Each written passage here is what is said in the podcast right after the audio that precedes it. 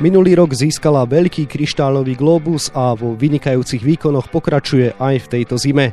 Reč je o našej lyžiarke Petre Vlhovej, ktorá teší svojimi výkonmi a víťazstvami fanúšikov. Práve o nej bude dnešný podcast denníka Šport a športovej časti Aktualít šport bodka es ká. Príjemné počúvanie vám želá Vladimír Pančík. Dominantnosť v slalome potvrdila Petra Vlhová aj počas nedele. V slovinskej Krajinskej Gore predstihla o dvadsaťtri stotín sekundy švajčiarku Wendy Holdenerovú. Tretie miesto obsadila Švédka Anna Swenn-Larssonová už s výrazným viac ako sekundovým odstupom. Američanka Mikaela Šifrinová, čo je hlavná rivalka našej Petry, nedokončila druhé kolo. Nielen o týchto pretekoch budem debatovať s našou bývalou lyžiarskou reprezentantkou Janou Voľnerovou za Slobodná Gantnerovou. Želám pekný deň. Prajem príjemný deň. Janka, vy ste víkendové zápolenia Petry Vlhovej spolu komentovali v televízii. Tak ako sa vám teda páčili posledné preteky v podaní Petry? Posledné sa mi páčili najviac, pretože vyhrala a vždy sa to komentuje oveľa lepšie, keď ten pretekár je na najvyšších priečkách, ale aj ukáže že to umenie, ktoré nám Petra v nedeľu v slalome v Kránskej Gore ukázala. Obrovský slalom bolo trošku náročnejší, ale treba aj takéto preteky komentovať a dnes Petra nie je v tom obrovskom slalome taká sebavedomá, nie je tam taká sto percent, ako to vidíme v slalome, ale aj to sa môže zmeniť. K tomu sa samozrejme dostaneme, ale venujme sa na úvod slalomu, v ktorom dosiahla päť víťazstiev a jedno druhé miesto počas tohto sezónnych pretekov Svetového pohára. Čím to je, že je Petra taká dominantná v najtočivejšej disciplíne? Petra je skutočne silná, je vysoká, kondične nemá konkurenciu medzi svojimi konkurentkami, čiže aj tam môže byť taká tá, tá plyne tá sebavedomosť, ktorú Petra v sebe má a to sa veľmi pekne odrazí aj na prejave, na jazde a je uvoľnenejšia. Ten slalomový oblúk jej funguje, cíti sa v ňom dobre a ukazuje to v každom jednom oblúku, takmer v každom jednom kole tohto roku. Máte pocit, že jej prejav medzi slalomovými bránami sa v porovnaní s minulosťou zmenil? Je možno trochu uvoľnenejšia, veľakrát to hovorí aj jej tréner Mauro Pini, ale takisto to vyplýva z jej mentálneho nastavenia. Ona, ak je celkovo uvoľnenejšia, tak aj ten prejav medzi bránkami pôsobí na ľudí relaxovanejšie a uvoľnenejšie a, a môže to byť aj tým spôsobené. Spomenuli ste osobu jej nového trénera Maura Piniho.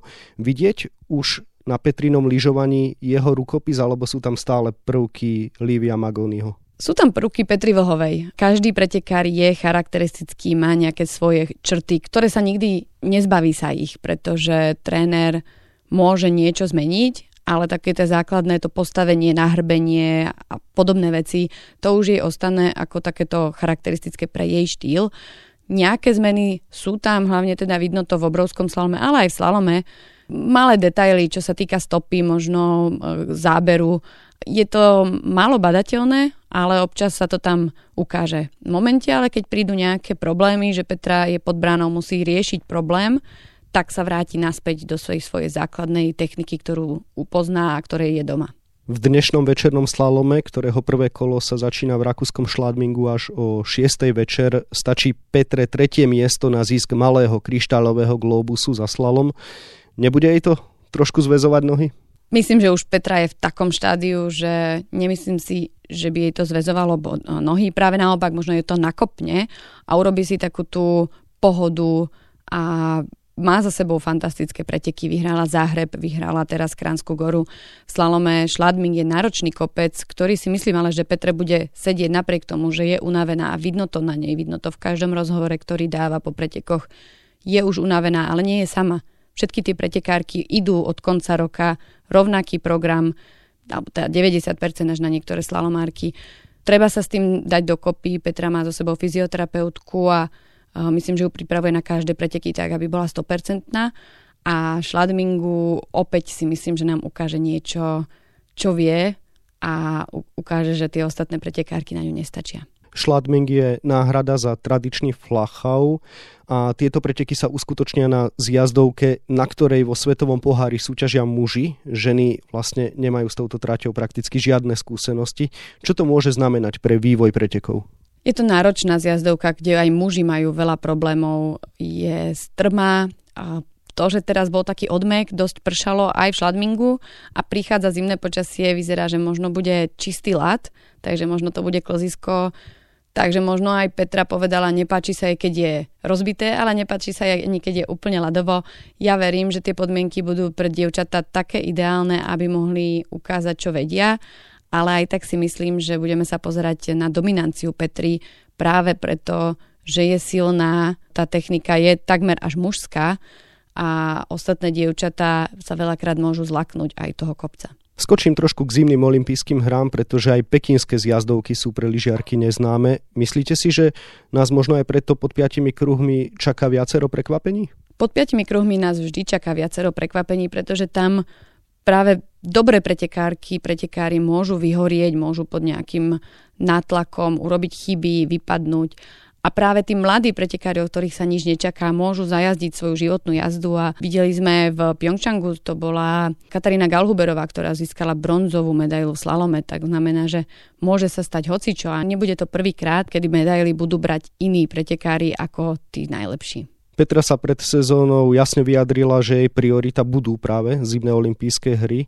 no paradoxne už dnes sa môže dostať na čelo celkového hodnotenia svetového pohára, čo nebola jej hlavná méta.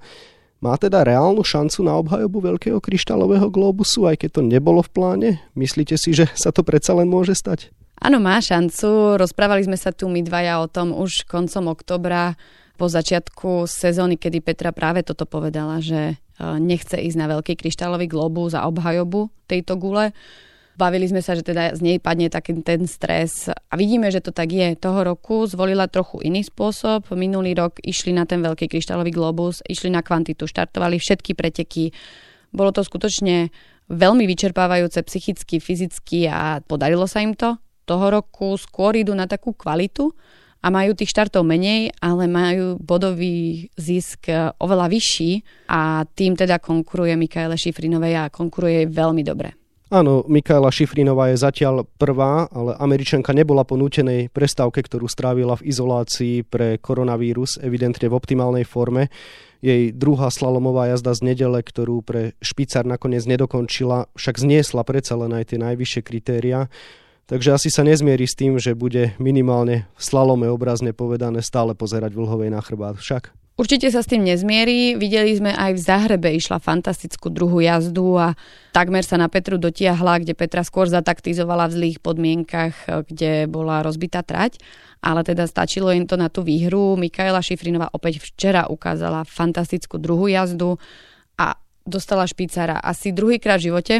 Včera k tomu mala na sociálnych sieťach taký akože video, ten príbeh a rozprávala tam, že vlastne nevedela, čo má robiť, lebo druhýkrát v živote dostala špicára a teraz či má zostať pri trati alebo zísť dole. Takže to bolo také rozpačité. Mikaela je jedna z pretekárov, ktorá takmer vôbec nevypadáva. Naposledy vypadla v roku dvetisícosemnásť v Lenzerheide v druhom kole, potom ešte raz vypadla v kombinácii, ale je to stabilná pretekárka, ktorá dochádza do cieľa a už to, že sme videli špicára a to, že riskuje, hovorí o tom, že je pod nátlakom, snaží sa tú Petru dobehnúť a má s tým veľký problém. Mimochodom, keď už ste spomenuli špicár, tak vysvetlite laikom, čo to presne je a prečo práve táto chyba je najčastejšia pri slalomoch. Špicár znamená prejdenie bránky, alebo teda zavlečenie špičky bránky opačnej strany, ako je tá ideálna stopa. To znamená, že lyže idú, alebo teda bránku máte medzi nohami. Správny prejazd, aby ste boli klasifikovaní v cieli, je taký, že obidvoma nohami, obidvoma špičkami lyží prejdete poza bránu a pretnete spojnicu medzi točnými tyčami, teraz odkedy máme jednobránkové slalomy. A tým, že vlastne Mikaela Šifrinová skôr skočila do toho oblúku, pripravovala sa na tú dvojbránu šikmu, ktorá tam bola. Stačí stotina sekundy, niekde môže byť nejaká gulička alebo agresívny ľad, zahryzne jej vnútorná hrana vnútornej lyže a vlastne jej začne viac točiť a už jej to zoberie mimo tú správnu líniu a mimo vlastne brány a je to špicár. Dnešný slalom Schladmingu bude posledný pred olympiádou. Ten v Pekingu sa uskutoční deviateho februára, takže takmer po mesiaci. Čo takáto dlhá nesúťažná prestávka môže narobiť s formou lyžiarok a najmä teda Petry Vlhovej?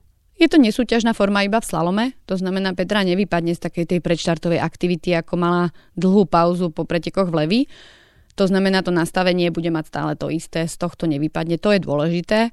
A pri momentálnej forme, čo Petra v slalome má, si myslím, že jej to nemôže uškodiť a bude sa sústrediť momentálne na iné disciplíny a potom nám zase ukáže svoje umenie na olympijských hrách.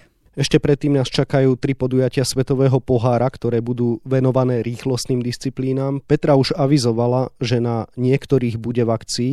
Bude to pre ňu skôr taký dobrý tréning, alebo v súvislosti s tým, že má naozaj reálnu šancu obhájiť veľký globus, pôjde naplno a teda aj s tým neodmysliteľným rizikom?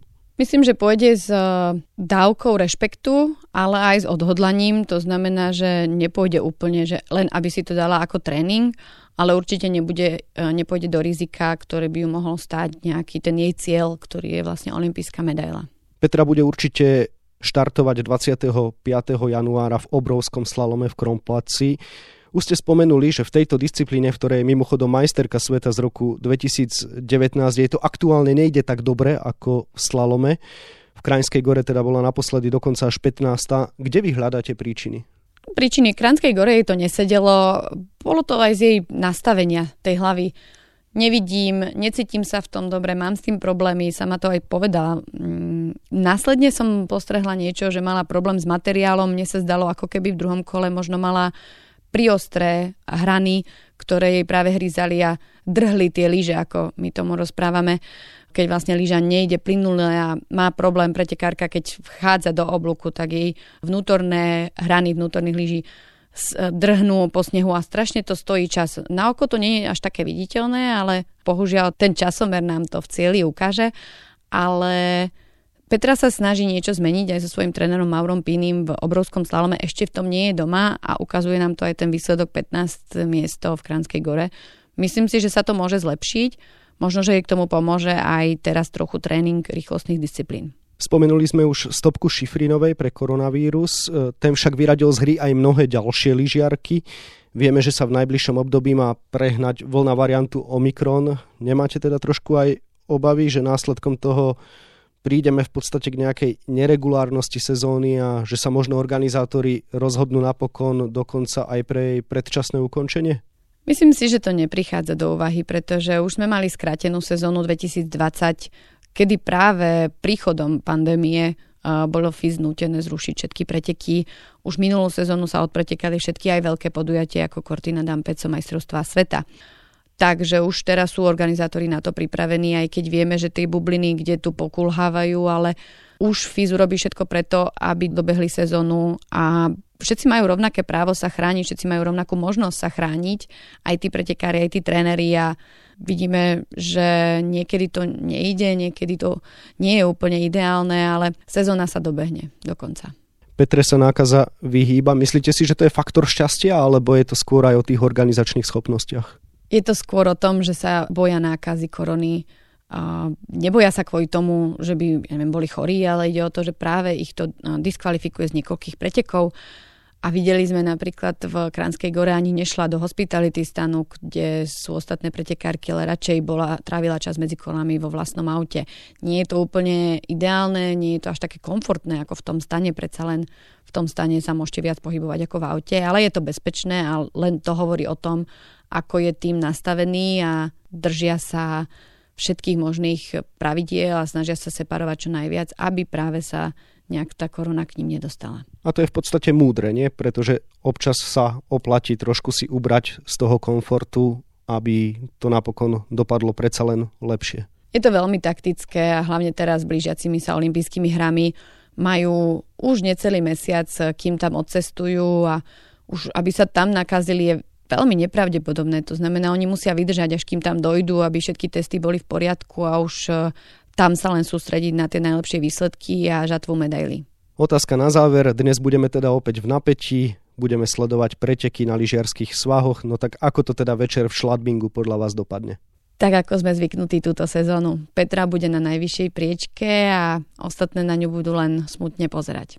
A možno aj so sekundovým odstupom? Aj to je možné, ale teším sa na to a dnes budem pozerať doma a budem sa na to veľmi tešiť, oddychnem si konečne aj pri slalome. To Toľko naša bývalá lyžiarka Janka Voľnerová, za Slobodná Gantnerová, ktorej ďakujem za rozhovor. Oddychnite si teda dnes a želám vám ešte pekný deň. Ďakujem veľmi pekne a pekný deň. Výkonom Petry Vlhovej na lyžiarskych svahoch sa viac venujeme na webe Športdeska a takisto v denníku Šport. V jeho dnešnom vydaní nájdete aj tieto témy. Najlepší tenista planéty vyhral svoj boj s Austráliou. Takto komentujú médiá rozhodnutie súdu v Melbourne, podľa ktorého úrady protiprávne odobrali zverencovi trénera Mariana Vajdu vstupné vízum. Novak Djokovic by mal teda hrať na Australian Open. Cez víkend sa strelecky darilo našim futbalistom na zahraničných trávnikoch. Milan Škriňar pomohol gólom k víťazstvu Interu Miláno nad Láciom. Stredopoliar Kolína Ondrej Duda skóroval do siete bývalého klubu. No a gólový debut na novej adrese zažil Michal Ďuriš. Zaujímavé prestupy sa dejú aj v našej druhej najvyššej futbalovej súťaži.